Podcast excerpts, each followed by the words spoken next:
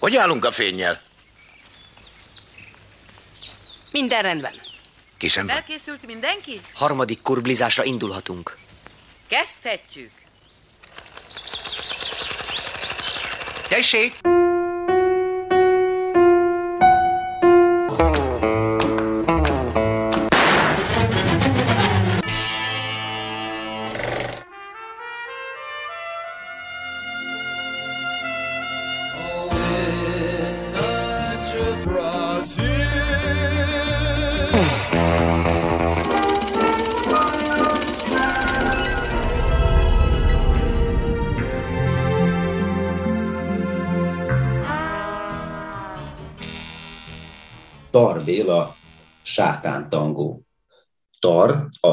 A kárhozat alkotása közben dolgozta ki formanyelvét, de a sátántangóban ment el a legvégsőkig ennek a nyelvnek a kifejezésére. A fennkölt irodalmi szöveg használata és a mesterségesen felépített, de realisztikus hatású táj egyedi és mégis általános érvényű hangulatának megkonstruálásán túl Tar filmnyelvének lényege a környezettől elszakíthatatlan karakterekkel együtt kiüresedett világ atmoszféráját, a semmit felerősítő páratlan időkezelés és kameramozgatás. Ezek által egy meditatív és teljesen újszerű filozófikus metafizikától mentes filmköltészetet teremtett.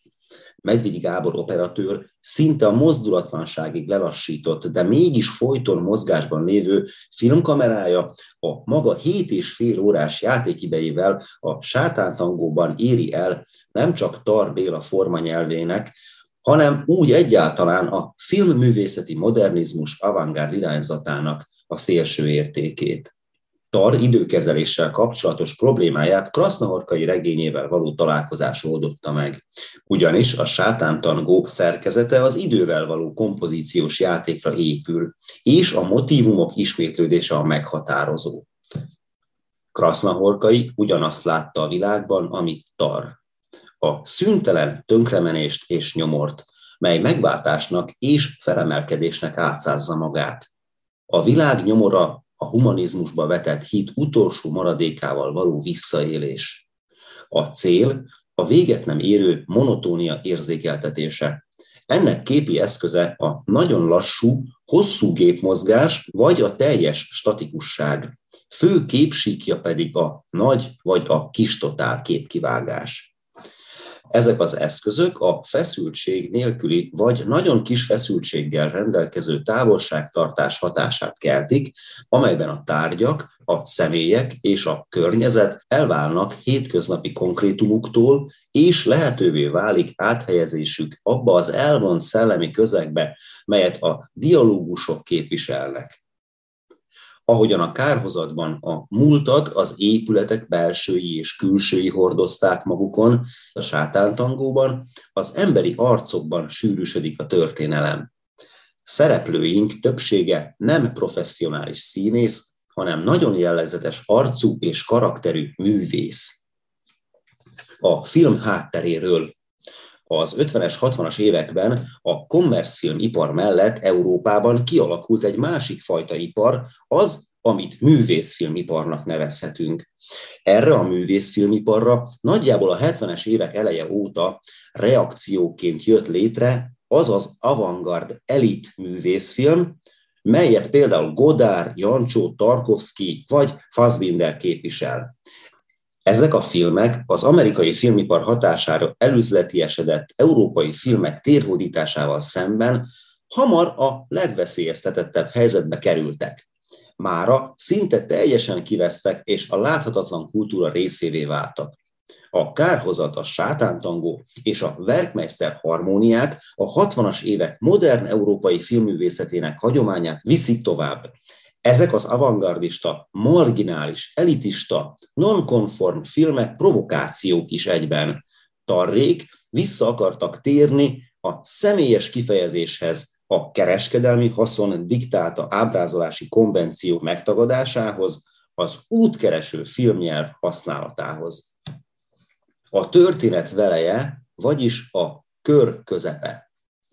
Bűnügyi elbeszélés, mely két csaló, sikkasztó, valamint rendőrségi besúgó mesterkedéseiről szól, akik a legaljasabb módon csalják ki a telep lakóinak utolsó megtakarított fillérjét is. Miközben a történet tökéletesen fiktív és pontról pontra megszerkesztett, az alakok kidolgozása rendkívül finom és valósághű. Mindenféle intellektuális és lelki alkat megtalálható ebben a mikrokörnyezetben. Ők együtt teljes világot alkotnak, felrajzolják az emberi kapcsolatok, érzelmek, vágyak és hitek teljes spektrumát, nincs szükség sem túl stilizált díszletvirágra, sem túl poetizált dialógusokra. Irimiás igazi hamis próféta, a legkétségbe esettebb, a legkiszolgáltatottabb embereken élősködik, akiknek még van vesztenivalójuk, még vannak álmaik, és akik éppen ezért kapva kapnak minden felcsillantott lehetőségen, mely a felemelkedés ígéretével kecsegtet. A valószerűtlenség a film legfontosabb állítása. Az ember legsárba ragadtabb kiszolgáltatottságában is képes keresni valamit önmaga fölött, ami nagyobbnak látszik, mint ő, amiben bízni tudhat. Kiszolgáltatottsága épp emiatt válik végképp reménytelenné. Minél valószerűtlenebbnek látszik valami, annál valóságosabban képes irányítani a hitükben kiszolgáltatott embereket az üres látszat. Az érzék feletti, a metafizikai, tar számára semmi más, mint a végső emberi kétségbeesés mencsvára. Miért volt szükség hét és fél órára ennek a történetnek az elmondásához? Mi indokolja ezt a valószerűtlen lassúságot, és mitől végignézhető mégis a film a végzett beteljesülésének elkerülhetetlenségét Krasznahorkai és Tar épp ezzel a lassú monotóniával akarták érzékeltetni. Itt a végzet nem drámai, nem fatális vagy kimódolt események következménye, hősei éppen ezért lecsúszottak, mert így a lelki kiszolgáltatottság hatványozottabban érvényesül. Michelangelo Antonioni az 50-es évek végén azért helyezte hőseit felső középosztálybeli millióbe, hogy még véletlenül se higgye azt senki, az elidegenedést valamilyen anyagi szükséglet kielégítésével meg lehet úszni. Tarbéla azért helyezi alakjait oly mélyre, hogy megmutassa, nincs olyan mélysége a lecsúszottságnak, ahonnan ne lehetne még lejjebb kerülni, mert a züllöttség elsősorban nem anyagi kérdés. A kérdés ezért nem az, hogyan lehet ezt a folyamatot megállítani vagy elkerülni, hanem az, hogy mit csinálunk eközben. Ezt a kérdést Tar a nézőnek teszi föl, nem a szereplőinek. De ahhoz, hogy ezt a kérdést a néző megértse, előbb meg kell értenie az időnek a végzetszerűségét. A pillanat túlélésében nincs mentség. Az idő üres. Végtelen, tavolatlan dimenzió, amelyben minden ugyanúgy ismétlődik. Tar azzal üresíti ki az időtudatot, vagyis az idő élményét, hogy folyamatosan fölkelti annak az illúzióját, hogy valami a cselekményt előrevívő dolog történik. A film nagy bravúrja hogy 7 és fél órán keresztül képes fenntartani a suspense állapotát. Tar Béla filmjeinek jelentősége a stílus történeti és esztétikai értékein túl az, hogy a kelet-európai kisemberek százmillióinak alapvető életérzését fogalmazzák meg. A becsapottság és kiábrándultság érzését, amiatt, hogy egész eddigi életük értékeit egy pillanat alatt elherdálták, kicsinyes intrikák áldozatai lettek, kiszerű, aljas hitegetők vezették őket orruknál fogva, magas rendű eszmékre hivatkozva, valójában önző, hatalmi és anyagi érdekeiket követve. Mi, kelet-európaiak vagyunk a sátántangó telepének lakói. Mindez persze a nagy művészet túlzása is egyben. Állítja Kovács András Bálint, Tarbéla filmjeinek legnagyobb szakembere, aki a rendező alkotó tevékenységét barátja és munkatársaként közvetlen közelről kísérte végig. A Kurbli mai adásában Salamon Lunával beszélgettek a Tar Bélának a leghíresebb filmjéről, a Sátántangóról. De először is Salamon Lunát szeretném bemutatni, aki újvidéken tanul és már tanít is, és hát látványtervező ami nagyon érdekes, mert ebben a filmben bizony elég sokat lehet erről is beszélgetni, de akkor kezdjük a bemutatkozással. Szervusz, üdvözöllek! Hello, szia! Látványtervezői szakot fejeztem be, most per pillanat a doktori hallgató vagyok az egyetemen, és úgy szintén ott is dolgozom. És valójában ez a, ez a szak, amit én befejeztem, a színházból indul. Valójában abból, hogy mi az, amit látunk a színpadon, és valójában mi rejlik mögötte, és hogyan lehet mindent előkészíteni, persze. És ez ugye a filmre is vonatkozik, a kiállítások megszervezésére, fesztiválokkal foglalkozunk, és rengeteg sok mindennel, ami, aminek persze köze van a, a színházhoz. Térjünk rá a Tarbéla tanító bácsinak a, az egyik legfontosabb tanítására, a sátán tangóra, amit ugye Krasznaharkai Lászlóval és Hranicki Ágnessel együtt készítettek tulajdonképpen.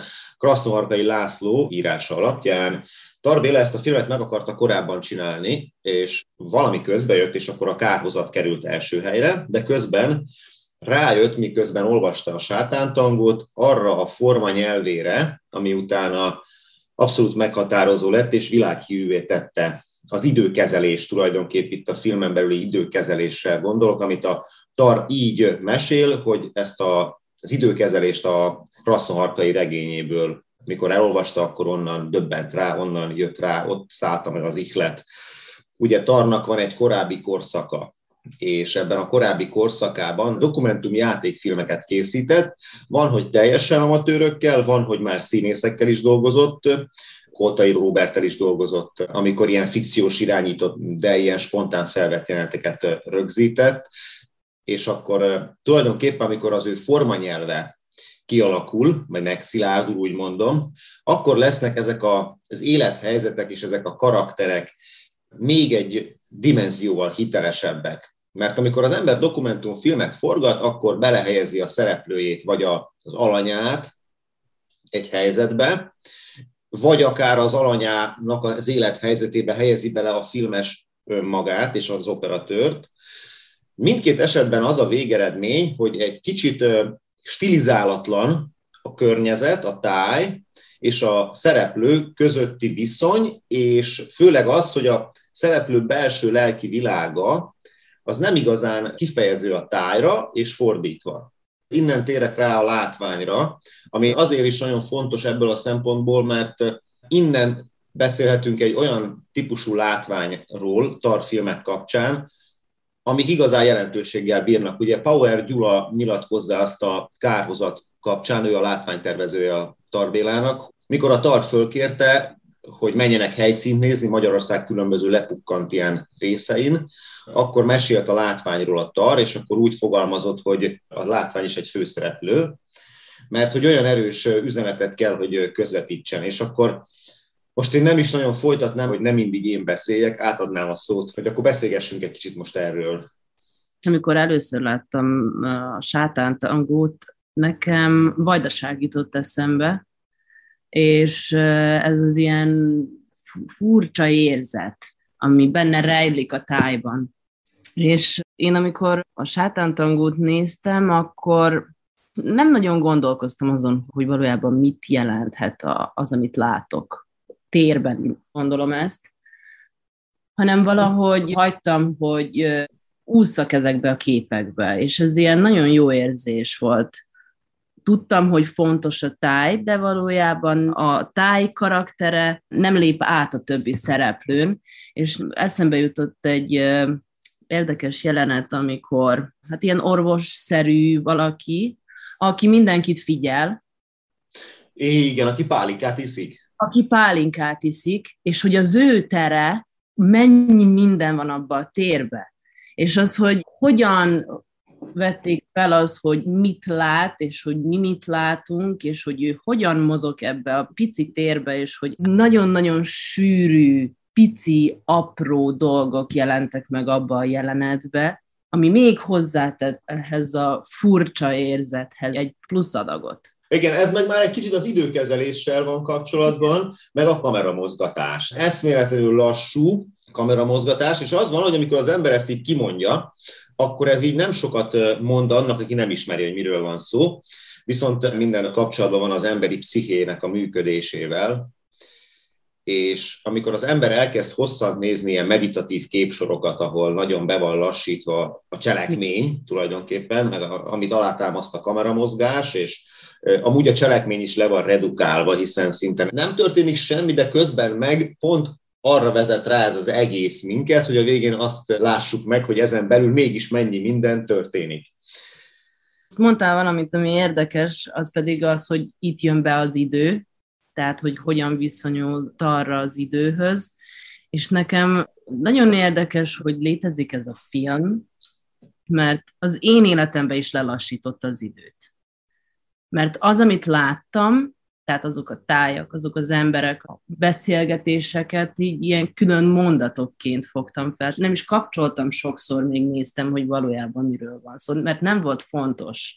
Mert valójában ez a, az idő, a tér és a cselekmény, a nagyon pici cselekmény nagyon szépen egyensúlyban van. És az a jelenet a kislányjal, amikor a macskával ül a padláson és kínozza, én azt egyáltalán nem úgy néztem, mint hogyha valami borzasztó lett volna. És ez nagyon furcsa, mert furcsa az a pillanat, amikor elkezdődik ez a jelenet, az, amit lát a kislány, az, amit látunk a térben, a padláson, és hogy szerintem azért gyönyörű, mert ez a kislány ugye ezek az emberek között nő fel, és valójában nem érti, hogy mit is akarnak, és hogy miről is van szó, de abba a gesztusba, hogy ő megöli azt a macskát, akit valójában szeret, van egy ilyen gyönyörű borzalom. És még néztem, azt akarom mondani, hogy, hogy én ezt nem fogtam fel borzasztónak, hanem nekem akkor már abban a pillanatban ez az egész film belém szövődött, és azt a pillanatot is tudtam élvezni. Mert most, hogy te elmondtad, nem vagyok biztos benne, hogy hasonlóan éltük meg. Én meg nem tudok elvonatkoztatni saját magamtól ennél a macskás jelenetnél. Nekem volt egy kutyám, én is kínosztam, én nem öltem meg, sőt, utána nagyon sokáig lelkiismert fuddalásom volt.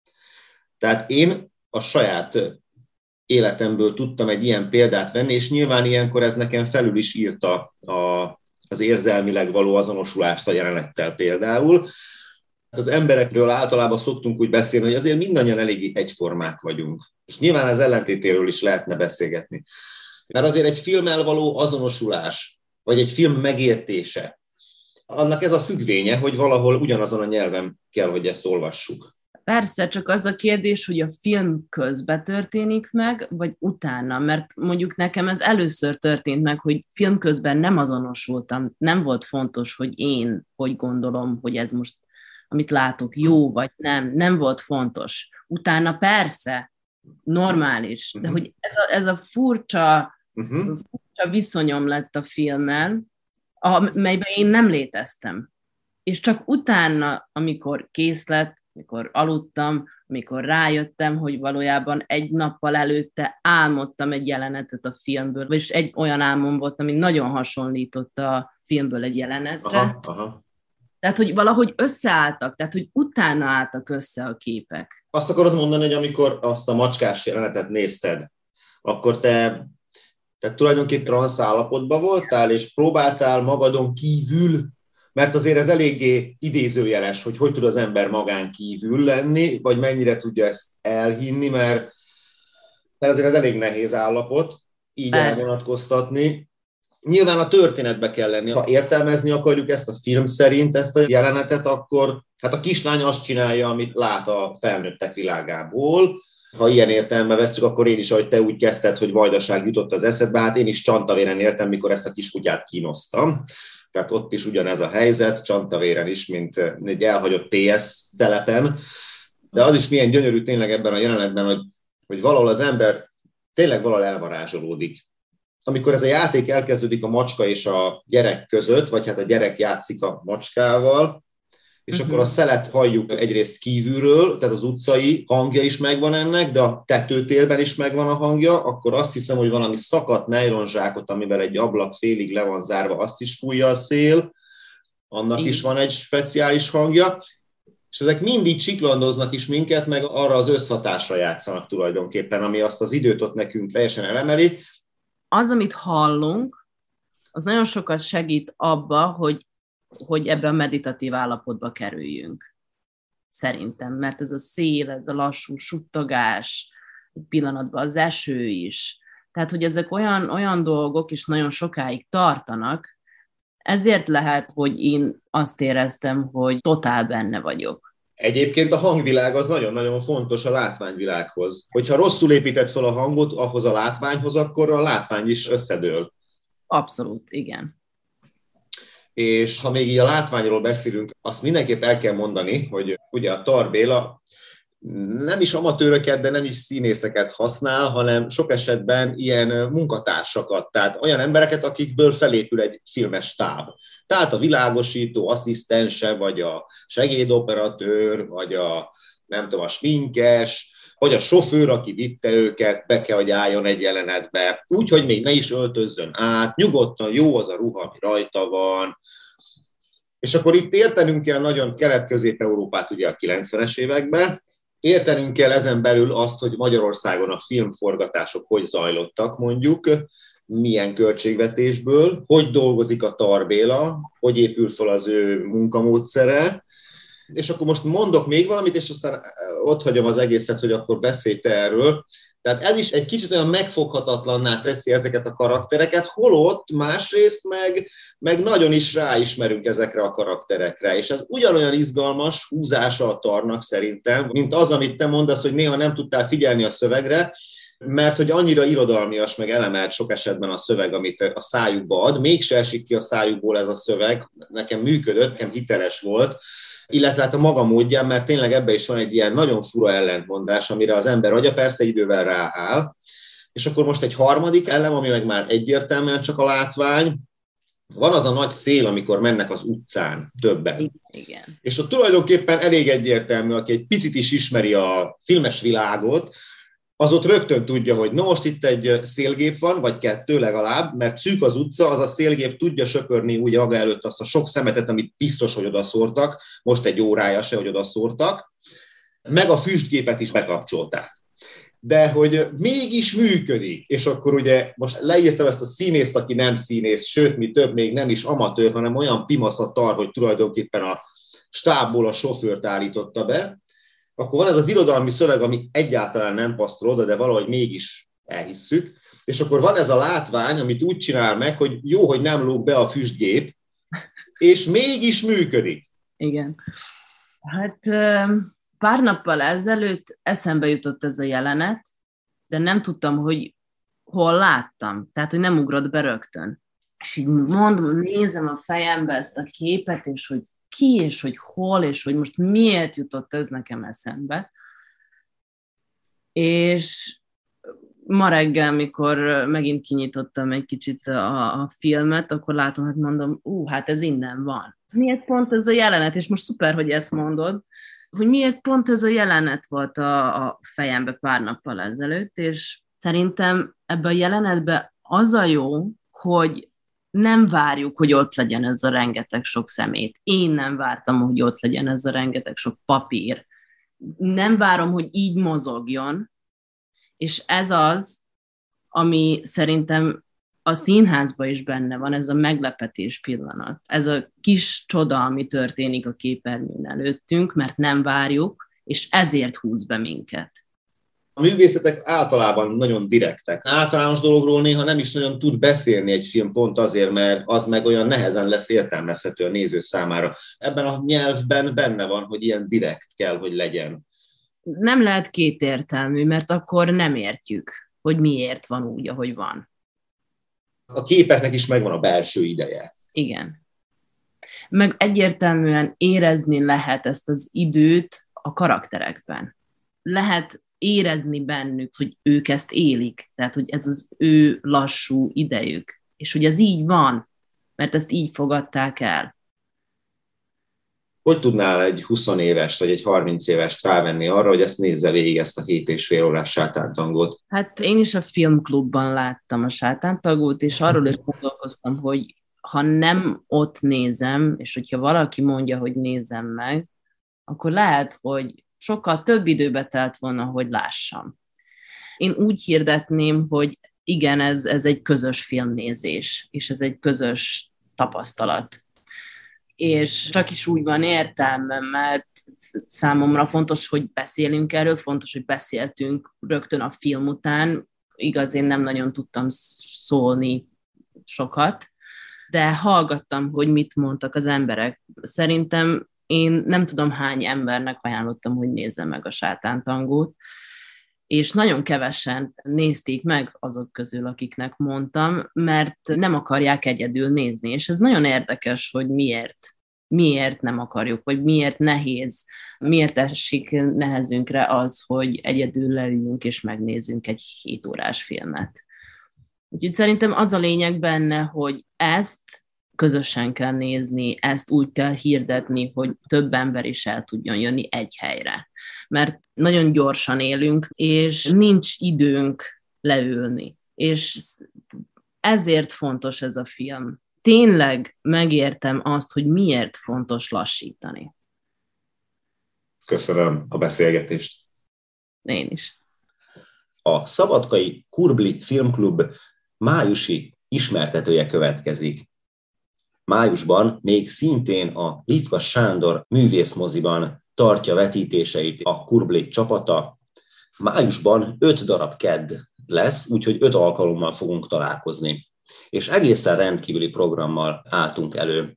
Májusban az első film Román Polánszki a Lakó című 1976-ban készült francia thrillere lesz.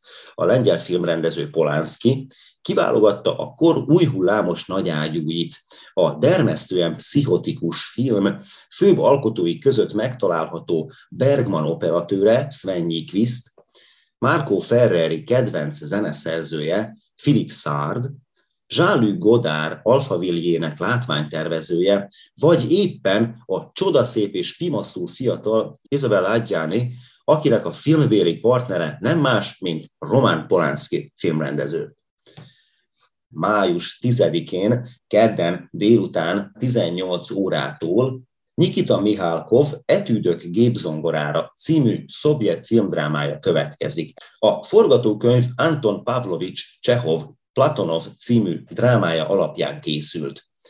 Élve boncolással érhet fel a film azoknak, akik alkotás és értékteremtés nélkül vesztegették el eddigi életüket. Egyszerre vicces és csontig hatoló filmdráma következik. Kedves rádióhallgatók, a Kurbli Filmklub májusi hónapjának 17-i napján egy igazi kuriózum következik. 2022-ben készült Igor és Iván Buharov rendezőpáros legújabb filmje, aminek egy részét Vajdaságban forgatták, ennek pedig a címe a Meleg Vizek országa. Műfaja pedig skifi vígjáték. Igen, rendkívüli esemény elé nézünk, tehát május 17-én, délután 6 órai kezdettel, ugyanis a Kurbli vendége lesz a rendezőpáros, akik mesélni fognak többek között filmjük vajdasági forgatásáról, és arról, mit jelent az a gondolat, hogy filmjük a tudat mélységéről és hatalmáról szól. Hát ezt megtudhatjuk május 17-én, hogyha egy igazi közösségi mozi élménnyel ajándékozzuk meg magunkat vagy szeretteinket május hónap következő kedjén, azaz május 24-én Werner Herzog 1977-ben készített Bruno vándorlásai című NSK filmdrámáját vetítjük. A Strosszek néven hírhetté váló, zseniális német életrajzi dráma Plainfieldben, Wisconsinban és Észak-Karolinában játszódik, a tragikomikus low-budget road movie főhőse az önmagát alakító utcazenész és színész Bruno, aki egyébként a Kaspar Hauser című film címszereplője is egyben, az amerikai álom déli bábját kergeti. Május hónap utolsó filmje Jeles András, a Kis Valentino magyar filmdráma 1977-ből. A film a Kádár rendszer lassú haldoklásán keresztül az egyetemes emberi lét groteszk haszontalanságát festi le. Magyar road movie következik, kedves hallgatók, melyben a szereplők állandó mozgásban vannak, mégsem haladnak sehová. A film elnyerte a magyar filmkritikusok legjobb első filmnek járó díját, a vetítés időpontja pedig május 31-e, kedd, délután 6 óra. Ezzel búcsúzik a Kurbli műsora, száz csongort hallották.